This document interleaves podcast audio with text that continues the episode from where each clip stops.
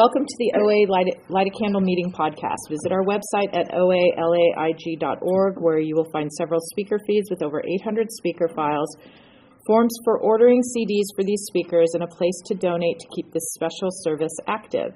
The opinions ex- expressed on the Light a Candle podcast are those of individual OA members and do not repres represent OA as a whole.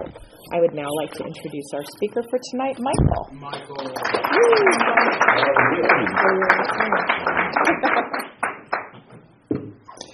Hi, everybody. My name is Michael, and I'm a compulsive overeater. Lucy, thank you for asking me to do this. This is uh, probably this is my well. I have a commitment at uh, Kitchen Sink at nine o'clock, so I was with you guys at nine, and then I went to another meeting at ten thirty, and then I did the laundry. I did some banking, and now this is my third meeting. And uh, I don't know about you guys, but this time of year, three meetings is is a good thing for me.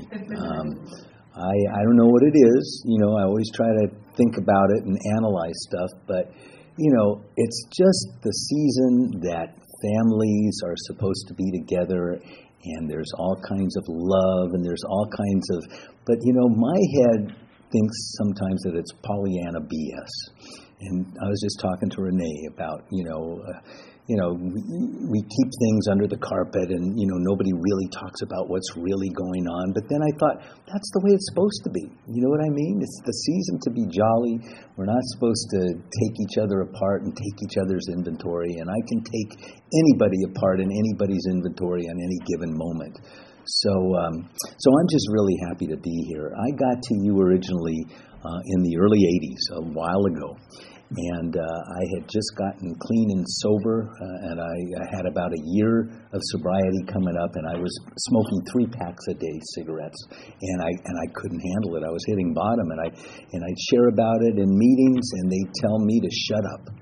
They said, "You know what? I don't care. You can smoke yourself to death. We're here for for one purpose, and to stop drinking." And I thought that's kind of rude. I, I, I, thought I could talk about anything in that program, but somebody came up to me and, and, said, Michael, there's something called Smokers Anonymous. Why don't you go to that? I think it's still around. It's called Nicotine Anonymous now. And it's a 12 step program that could relieve me of the obsession. So I went, and there was one guy there with a big book, and he talked for an hour about what he was like, what happened, and what he was like now. And he said, See you next week. And it, it, in, retrospect, I think it took about maybe six weeks for the three pack a day obsession to be removed. And then quickly he nominated me secretary of that meeting. And, uh, and I'd show up many weeks with a big book, and nobody else would show up. So, oh, I forgot to tell you, there was this guy in AA, his name was Red C, and he wore red suspenders, and he looked like Burl Ives, was an old time actor, and he mm-hmm. talked like this. And when I was bitching and complaining about my cigarette addiction, he would just laugh at me, and he'd say, Michael, why don't you ask God for the willingness to be willing? The willingness to be willing to give up the cigarettes. And I thought, this guy's nuts.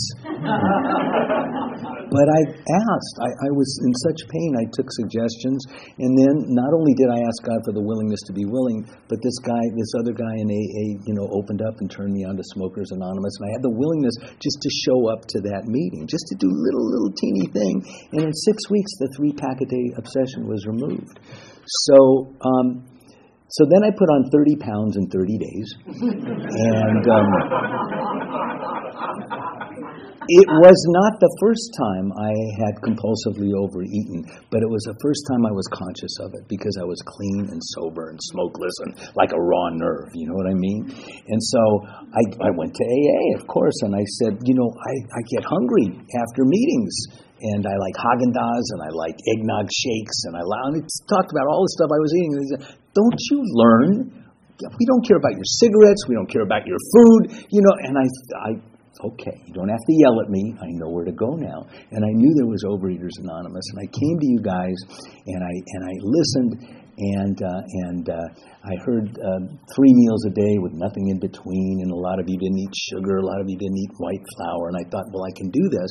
There's only one problem: I didn't ask for help, and I couldn't, and I kept getting bigger and bigger and bigger. And after about a year, I raised my hand. I said, "My name is Michael. I'm a compulsive eater, and uh, I think I need help." And Matt Masterman, may he rest in peace, uh, lost over 100 pounds. He he uh, stuck his hand out to me and he uh, he told me to call him and I felt safe enough or I was scared enough. I don't know if I felt safe, but I was scared. And so I called him and he asked me what I was going to eat and and and I I had no idea because I I didn't want to know what I was eating and he said, "Why don't you call me at the end of the day and tell me what you ate?" Would you be willing to do that? And I said, Well, yeah, I could do that. And I don't remember what I ate, but I know that it was cleaner than when I was doing it on my own because I knew I was going to report it to him. And so I was honest with him about the food that I was eating, and he got me into the habit of consistently taking a fifth step with my food. A fifth step is uh, admitted to God, to ourselves, and to another human being the exact nature of our wrongs. Well, my wrongs in those days, and still in these days, if I don't if I'm not accountable to my higher power and another human being, um, can get me into a lot of trouble. So I started to do that uh, a little bit at a time, and the weight came off relatively easily.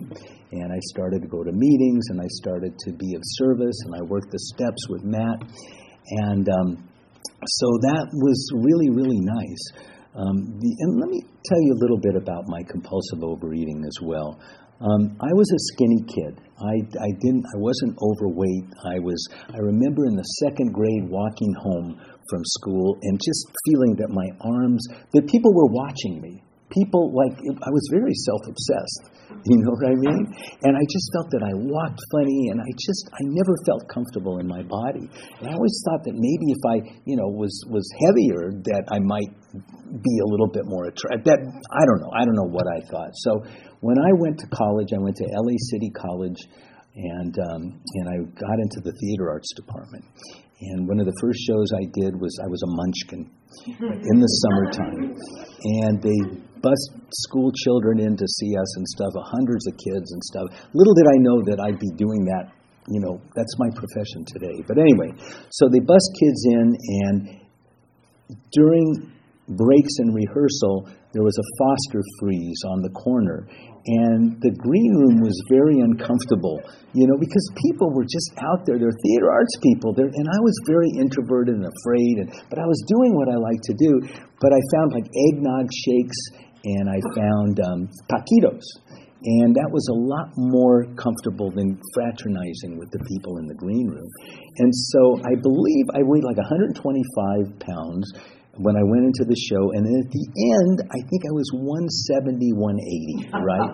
and my waist had expanded, and you know, I was in my 20s, my early 20s, and I kind of liked that, the, the girth that was around my stomach and everything, and I felt like I was maybe stronger, but you know, that's like a 50 pound weight gain, you know, in, in a relatively short amount of time. And um, so anyway, that was sort of taken care of when I started practicing my alcoholism because cocaine will take off the weight, you know, a, a lot. And so I, I really didn't have to deal with it that much until I got clean and sober, like I said. So I don't know about you, but I like to rest on my laurels, you know, and I've been doing this for a while. And when I get comfortable, um, I get a little complacent. And I was working a part time job for 12 and a half years in those days. And, um, and I didn't want to commit to being full time because in those days I considered myself an actor. And I had to be available for auditions uh, if auditions ever came my way. And so when I left my job at noon, um, I'd go to the beach a lot and I'd lay out in the sun because I needed to look good, you know, and then maybe I'd go for a run. But I never went on auditions you know, and um, so it, it was kind of strange. And then I complained, you know, because I was just filing and doing this menial work and I wanted to be an actor. And then I found Richie in this program. Richie was also a 100 pounder. May he rest in peace. And I would call and I'd complain and I'd say, Richie, you know, I'm, I want to act. And, and he says, So why aren't you acting? He talked like this from, from New York. And I said, Well, you know, I'm exhausted at the end of the day. He says, You know what? There are actors that work 40 hour weeks and they go and they do shows afterwards. He says, What are you talking about? What's wrong with you? and, uh, and I thought he's kind of rude as well. But And so then, you know, my mind, you know, it's a magic magnifying mind. My mother um, was diagnosed with schizophrenia in the um, in the early 50s. And I'm an only child, so when she was diagnosed, uh, they didn't have any more children. And my mom was really, really uh, bad schizophrenic. She had many, many suicide attempts. Um, she um, she uh, had a lobotomy in the early 50s. In those days, they had an operation where they cut a part of your brain, and she wanted that because she was in horrible, horrible pain. And she loved shock treatment because afterwards she felt that she was shocked back into reality, but it was only very, very temporary. And so in the early 50s, um, uh, she was eventually at Camarillo State Hospital, and uh, in her early 40s, she keeled over uh, going to get a pack of cigarettes from a, from a heart attack and died. And uh, she did not have a, um, a, uh, good life. And um, so I thought maybe when I don't want to get up and go to work in the morning, that I might have a chemical imbalance. Maybe I might have inherited something from my mother. And mind you, I was in my 30s, maybe mid 30s at the time. And uh, I started going to a shrink, and the shrink told me that schizophrenia hits like in your late teens or early 20s. And chances are you're not schizophrenic. And I kind of didn't like that. I kind of, I didn't want to be a schizophrenic, but I didn't want to get out of bed and go to work. and, so, um, you know, I call my AA sponsor and he'd tell me, you know, just if you want to quit your job, that's fine, but make sure you have another job to back you up. And one day, and then I started getting really heavy into therapy. I started getting into uh, uh, self help uh, group therapy. In those days, uh, you had to contact your inner child, and you carried teddy bears to meetings and stuff. And I had my own teddy bear. And, um, and I remember going to anger workshops and just banging tennis rackets and just looking for. Uh, a way out, actually. In retrospect, it was looking for a way out instead of dealing with life on life's terms. And the more I got into therapy, the farther I got away from you. And I couldn't understand it. I couldn't handle both because in therapy, they wanted me to get introspective and they wanted me to, to feel my feelings and to really see how my mother hurt me by abandoning me and how my grandmother yelled at me. It's my grandmother raised me, by the way. Uh, may she rest in peace. And, um, and just all these these crazy things that I had to get. And then when I come to you, you tell me, "Get out of yourself, Michael. Go find somebody and try to help somebody else because you are self-centered." And so, therapy program, therapy program. So I chose therapy, and um, lo and behold, after having three therapists and a psychiatrist that finally prescribed an antidepressant for me, um, um, I started popping this this stuff, and I didn't tell my sponsor about it or anything like that. And I, and I started using these things alcoholically. Uh, I asked the shrink to give me more, uh, and he said, "Well, Michael, this is supposed to level you out. You're not supposed to feel anything. You're just supposed to. And I said, No, I want to feel something. Give me more, please. and and he gave me more and stuff. And and I was kind of living a lie in my other program because I wasn't talking to my sponsor at all. I was using these things to get out of reality and stuff. And so um, and so uh, I was crazy, and uh, and so I quit my job. That was my best solution. I called somebody in my therapy group, and uh, my sponsor wasn't at his desk at the time, and he said, I said, I want to quit my job. And he said, Michael, go with what's in your heart. So I gave my notice. I gave my two weeks' notice, and I quit. And I'm sure they were happy to get rid of me. But um, after about a couple of months, uh, the money ran out, and the lady that I was living with could not support me in the manner to which I was accustomed. And the rent, the rent was due, and bill collectors were calling, and I was angry at my grandmother who had been dead for 20 years, and I was angry at you, and I was just crazy. And I think it might have been this venue that I went to a meeting and I saw Dr. Paul. And Dr. Paul's in our big book. He wrote the, the story on acceptance. And he talked about people that were abusing this antidepressant. And then he, he said something which kind of changed my life. He said, Never in my 20 some odd years of sobriety have I had a problem to which the 12 steps did not offer me a solution. And I had been so far away from the 12 steps, and it just, it just resonated with me. And, uh, and I wanted what he had.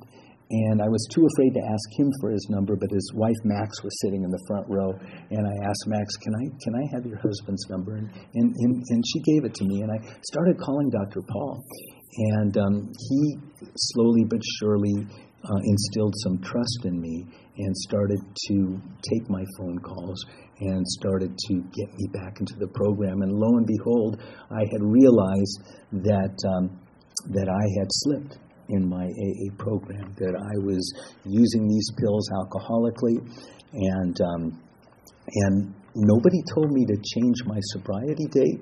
Uh, I told Dr. Paul I wanted to go back and join a home group because I'd never been a part of, a, of any home group in, in OA or AA. And uh, I told him this group that I wanted to join, and, and I had heard all kinds of horrible things about the group. They were like Nazis, and they, you know, they, they had to wear ties when they represented the program that was saving their lives. Can you imagine having to dress up when you're anyway? I um, I surrendered to that program and to that uh, particular uh, um, brand of uh, working the 12 steps, and then I had realized that I had. Um, I wanted to change my date. And for me, it's real easy. If I'm popping pills or if I'm drinking or using or something, because I'm an alcoholic, I, it, I, it's part of my compulsive overeating disease. So if I lose my sobriety, I lose my abstinence. So I changed my date. And I started all over again after claiming seven years being clean, sober, and abstinent. And, uh, and so Richie still stayed with me. And uh, in that other program, you know, I don't know about you, but when I get. Um, I just like to run the show myself. So before I joined this structured group that believes in strong sponsorship and telling your stuff to one person, one sponsor, I used to shop around my ideas to many, many people. And the person that agreed with me is the person who I'd follow their suggestion. And so, so when I when I asked my AA sponsor, you know, I was in OA and I need to do this because, and he said, "Kid, try every diet that you can, and if you need to surrender to that other program, go ahead and do it." and uh, and I had done that before, and I didn't want to try every other diet. And my fear was that when I asked my AA sponsor that I was going to join OA, that he was going to say, well, no, because you can't have a sponsor in that program. And when I asked him, he said, you know, well, I'm not a compulsive overeater. I can't help you in that program. Yeah, get a sponsor. And so all my fear was alleviated. And so I went to Richie again and I said, Richie, I, I need help again. Please, please help me out. And so I started taking the fifth step. Oh, I actually took my fifth step with Richie. Uh, I couldn't find anybody that wanted to listen to my fourth step because I had just a reams of stuff. Dr. Paul has a pamphlet, and it's called whatever. It's an outside pamphlet, but um, but I, I worked the steps in there, and Dr. Paul wouldn't listen to my fifth step. He wouldn't listen to it because he said, Michael, he said, I judge you. I think you. He says it's my character defect. I think you should be farther along than you are, and you're not. So the fifth step has to be a spiritual experience. I'm not going to listen to you. I can't. And I said, Well, Dr. Paul, can't you ask God to remove your character defect? Because I really want you to listen to it. He said, Well, it's been 20 some odd years. I don't think, but I'll ask. So, anyway, so poor Richie, you know, he said, You know, Michael, it, it took me three days to read my, my fourth step to it. He says, Yeah, I'll listen to your, your, your stuff. And lo and behold, it took three days. Not three days straight. We stopped for food, of course, lunch and stuff. But after the third day, I don't know about Richie, but I was nauseous because it was the same stuff, same character defects, just different people over and over again. But I got it done, and thank God, you know, I felt a, a little bit more surrendered to this program, and I started doing the deal. Um, so, where am I here? Okay. So Richie goes and he um, he leaves. He marries somebody in OA, and they go to North Carolina. And I start calling Richie, and he says, You know, Michael, you should have a sponsor that is here locally that sees you. And so I don't know about you guys, but it's hard enough just to get a, a, a sponsor and get that. When you get that closeness, you don't want to leave. And so Richie said, like I was like a black cloud hovering over his head. You know, just leave me alone. I used to want to call Richie on a daily. I'd call him Monday through Friday, and then on weekends he'd say, "Give me a reprieve." He'd say, "Call somebody else on a weekend." And so I called Carl. I don't know if you guys know Carl. He's got a long term abstinence. He moved to Florida. God bless him. I had started um, teaching, my teaching career, and uh, that was very, very scary. And so I called Carl before every meal. And uh, many times from the library, I just commit my food, and then Carl would say, You know, let me know what's going on. Let me know how you're feeling. You don't just need to talk, talk about your food. So I get his machine and I say, God, Carl, I'm so scattered and I've got to teach this special ed class and I'm just going crazy and I'm going to have chicken and a vegetable and, and you know. And I just admit that stuff. And he was kind enough to to give Richie a reprieve on weekends, and so uh, and so he got me through. Um, the way I got my profession, like I said, I, I never had a, a full time job until I was 43 years old. I'm very afraid of commitment. Uh, I'm just afraid, period. You know, I'm, I'm kind of fear based. That's the way I came out of the chute. And uh, my sponsor found out that I had been student teaching um, before. Um, before I came to you guys, and uh, he said, "Why don't you go back to your college and see what it would be like to get uh, get your teaching degree?" And I said, "Well, I don't think I want to teach. I said I think I'm an actor." You know, I showed you how I was going to auditions. And my son was very smart. He said, Michael, he said, it doesn't matter whether you teach, whether you act, whether you're a dentist. The spiritual principle is go back and finish something that you left incomplete. You stopped in the middle of student teaching. Can you go talk to a counselor? I said, Well, okay, I can do that. So I went back and I talked to a counselor. It had been 17 years since I had student taught. This guy was persistent. He found all my records, and it turns out that I only needed to take two classes to get my teaching credential. And I went back to my sponsor and I said, and he says, Can you sign up for one class? I said, Well, all right. And so I took one class. I got an A in the class without cheating because I'm in program now. And I really actually studied and God, I wonder if I can do that again. I took the second class and I started student teaching again. And um, when I was student teaching, there was this little kids volunteered once a week to go to this orthopedically health impaired class, little babies in wheelchairs and walkers. And once a week we go and help them, and my heart melted for some reason, I just felt an affinity for these kids. And long story short, the lady who was teaching this class said, Michael, when you go out after your student teaching, let me introduce you to a couple of people. If you want to do this, it's, it's, uh, I'll, I'll see if I can help you out. So I hated to go on job interviews. I was scared to death. But I went, and lo and behold, I went on this one job interview, and there was this OH class, orthopedically handicapped class, that was available. And I told the panel that was interviewing, I said, I don't have any experience, but for my student teaching, this class put together a little book of little things that they said about me. And there are little pictures of Mr. Blanc, Mr. B, we love you and we, we're going to miss you. And I said, This is my resume. And I handed them that, and the principal looked at it, and it was just, and they said, if you want the job, you have it, but you have to go back and get your special ed credential. And I said, okay. And I took it to my sponsor, and I knew that my heart was there. And so I was teaching this special ed class while one class at a time going to school to get my special ed credential. And it's a wonderful way to go to college because I'm actually in the trenches learning what I'm doing, and then you get the theory behind it as well.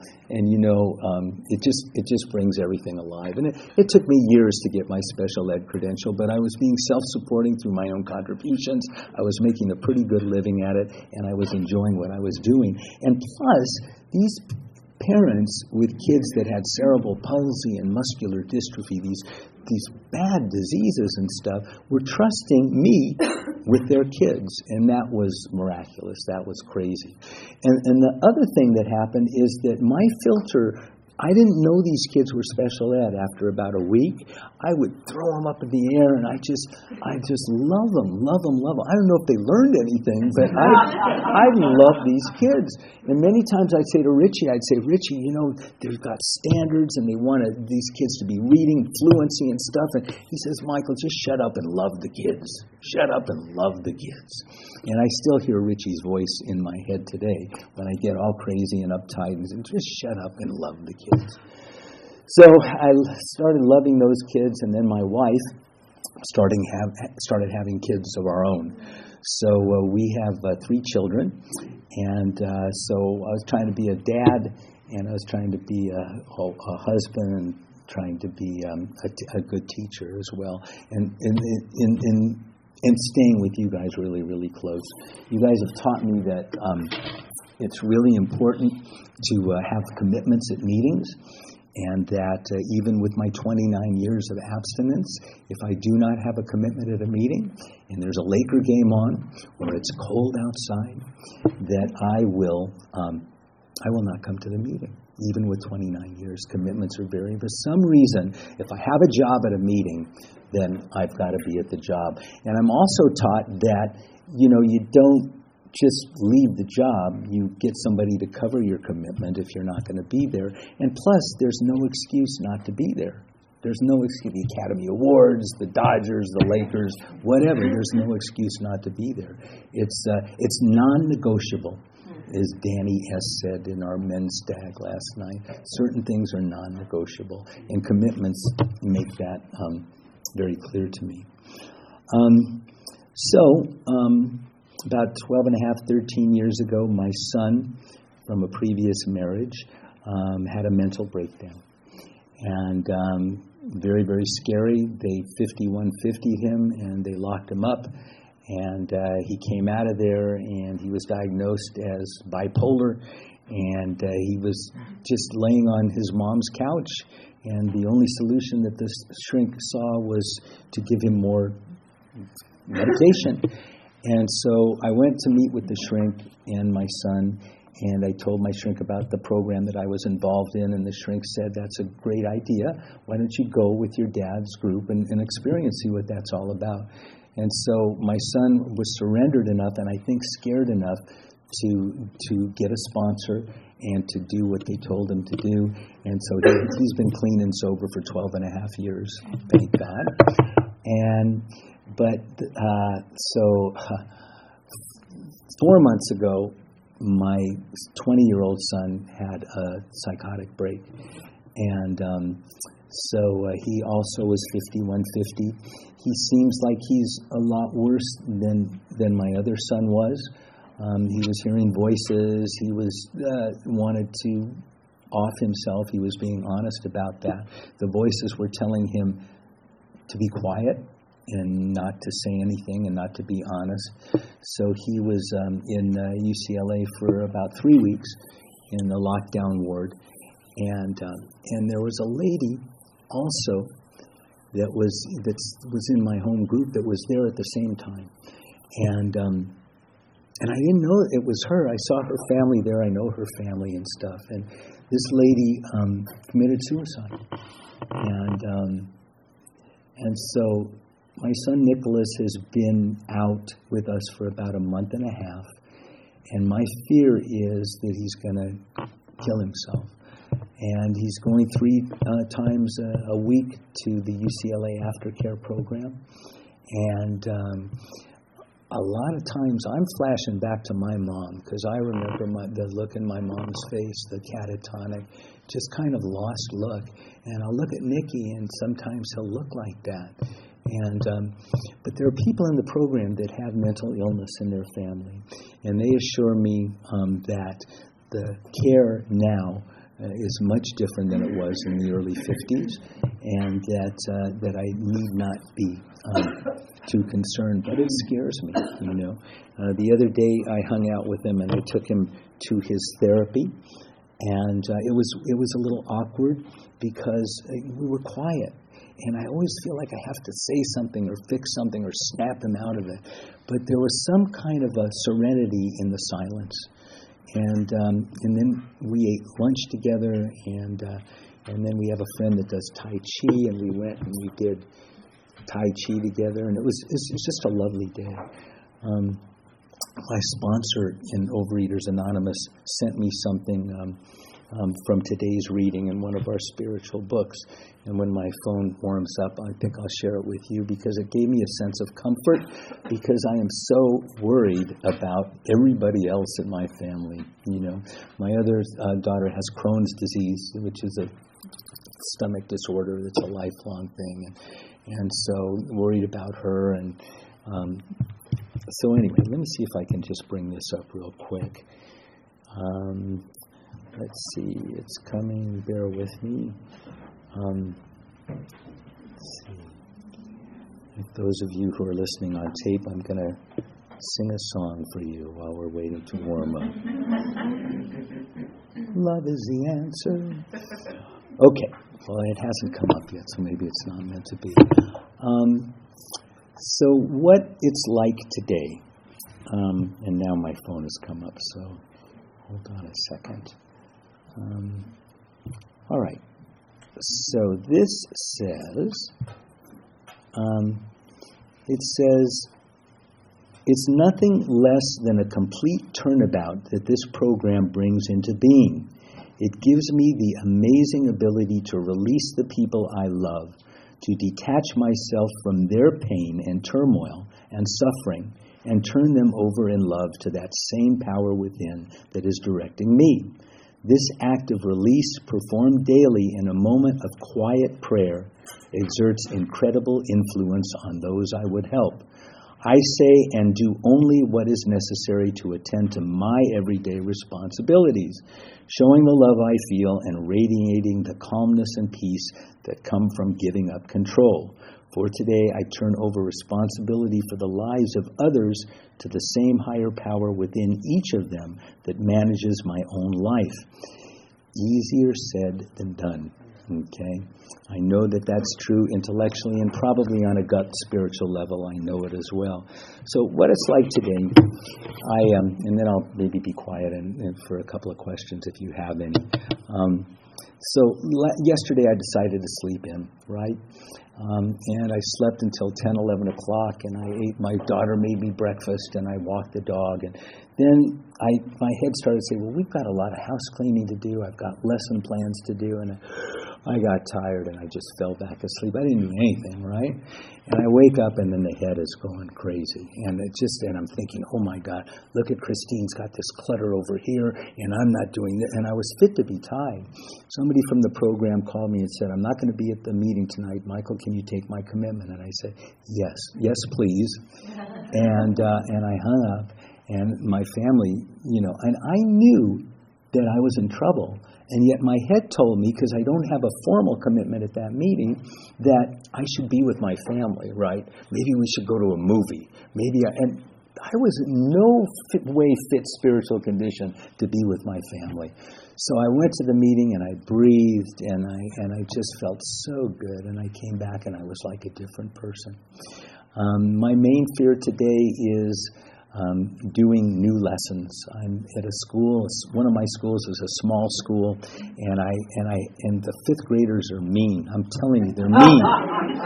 and I've got enough curriculum for about a year, half a year, and, and that, that half a year is gone, and now I have the other half of a year to deal with these people, and I, and I need to come up with new lessons. I'm scared to death because I want to give new lessons to nurturing wonderful children, not, not fifth graders that are ready to go for my jugular, you know what I mean? So, anyway, there are teachers in the program that are walking me through this, and, you know, uh, it's. Um, I don't know about you guys, but when I was in elementary school, it was a very hard time. Everything was a hard time. So I think about what I was like as a kid, and uh, and I try to be nurturing and, and loving to these kids. But fifth graders or sixth graders, seventh graders, they're a different animal. You know what I mean? They're too cool for school, but they're probably just as vulnerable, if, if not even more so. So I have to get this thick skin going on because, you know, if a third grader says something wrong to you, say, you can say, oh, you hurt my feelings. You say that to a fifth grader, they go, yeah, and they'll go right to the drain. So anyway, I'm giving my fear to God, to you, and uh, just have the willingness to be willing to come up a, for a half hour at a time to look at some new lesson plans, you know. I don't know about you, but I don't like to work. I still want the easier, softer way. So what I do is I'll call Carol, if you're listening, Carol with a K, and I'll say, you know, I don't want to do this, so I'm going to commit to a half an hour, and I'll hang up the phone, I'll bookend, and I'll start, and the inertia will come, and I'll, and I'll start doing it. So I need you guys more than ever. So I appreciate you guys listening to me to regurgitate all this stuff, and uh, and uh, I'm done. If you want to ask questions, lay it, bring it on, fifth.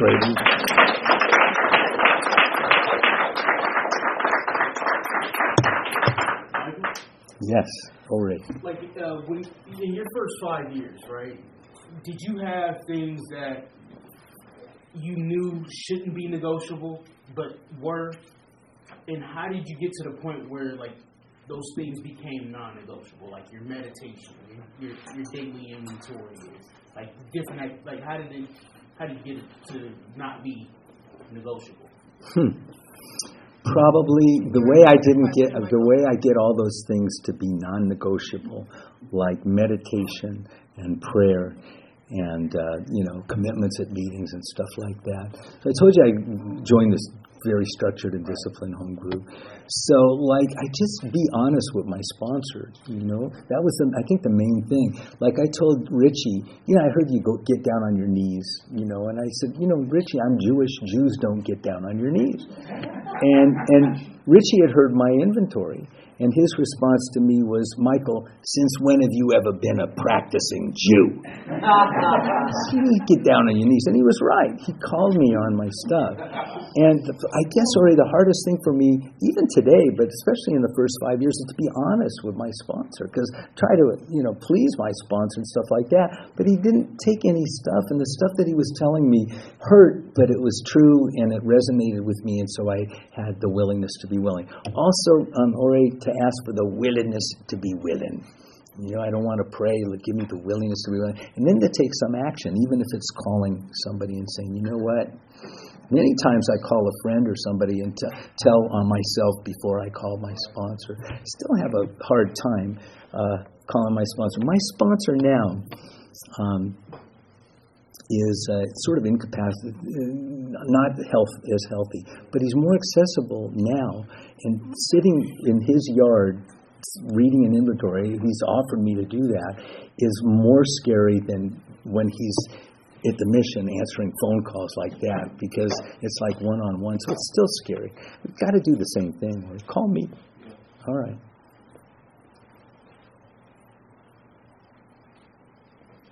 Yes.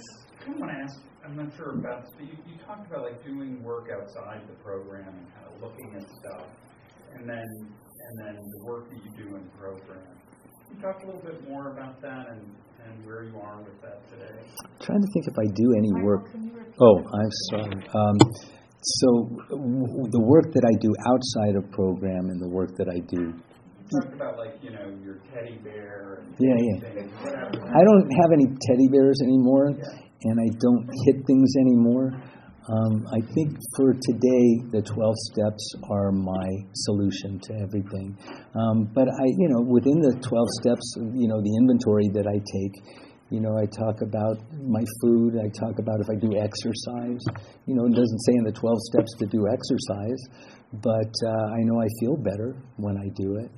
And I talk about what stuff that I do for others the spiritual doing for others is you do something for somebody else and then don't tell anybody about it. So I don't even tell my sponsor. I'll just say, you know, I did something for others, or I didn't do anything for others, and I, I need to double down maybe today.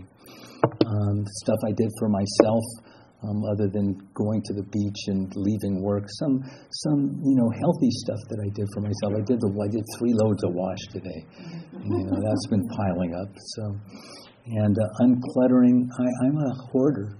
I live in a house that where you know, my wife's not here, is she? Um, no, it's in, we don't have people over because we have that problem. And so, uh, if I do 15 minutes, a half hour of uncluttering every day, I know I'm doing the right thing. I don't do it consistently. Any resentments or fears that come up during the day at the end of the night, I put them down on paper. And then I talk about a Yahoo, which is something outstanding that happened during the day, and three gratefuls, three things that I'm grateful for. That's a good thing to go to sleep with. So those are sort of outside and inside the program.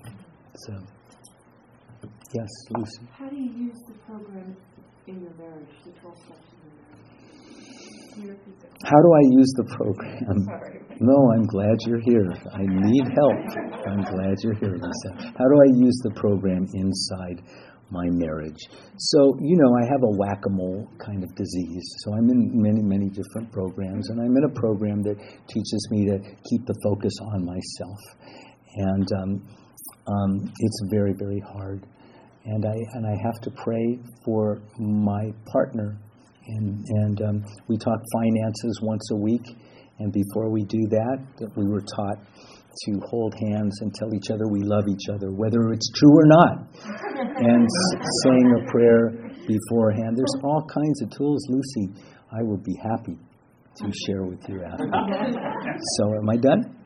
Like 30 seconds. Anybody have a quickie? Thank you for letting me share.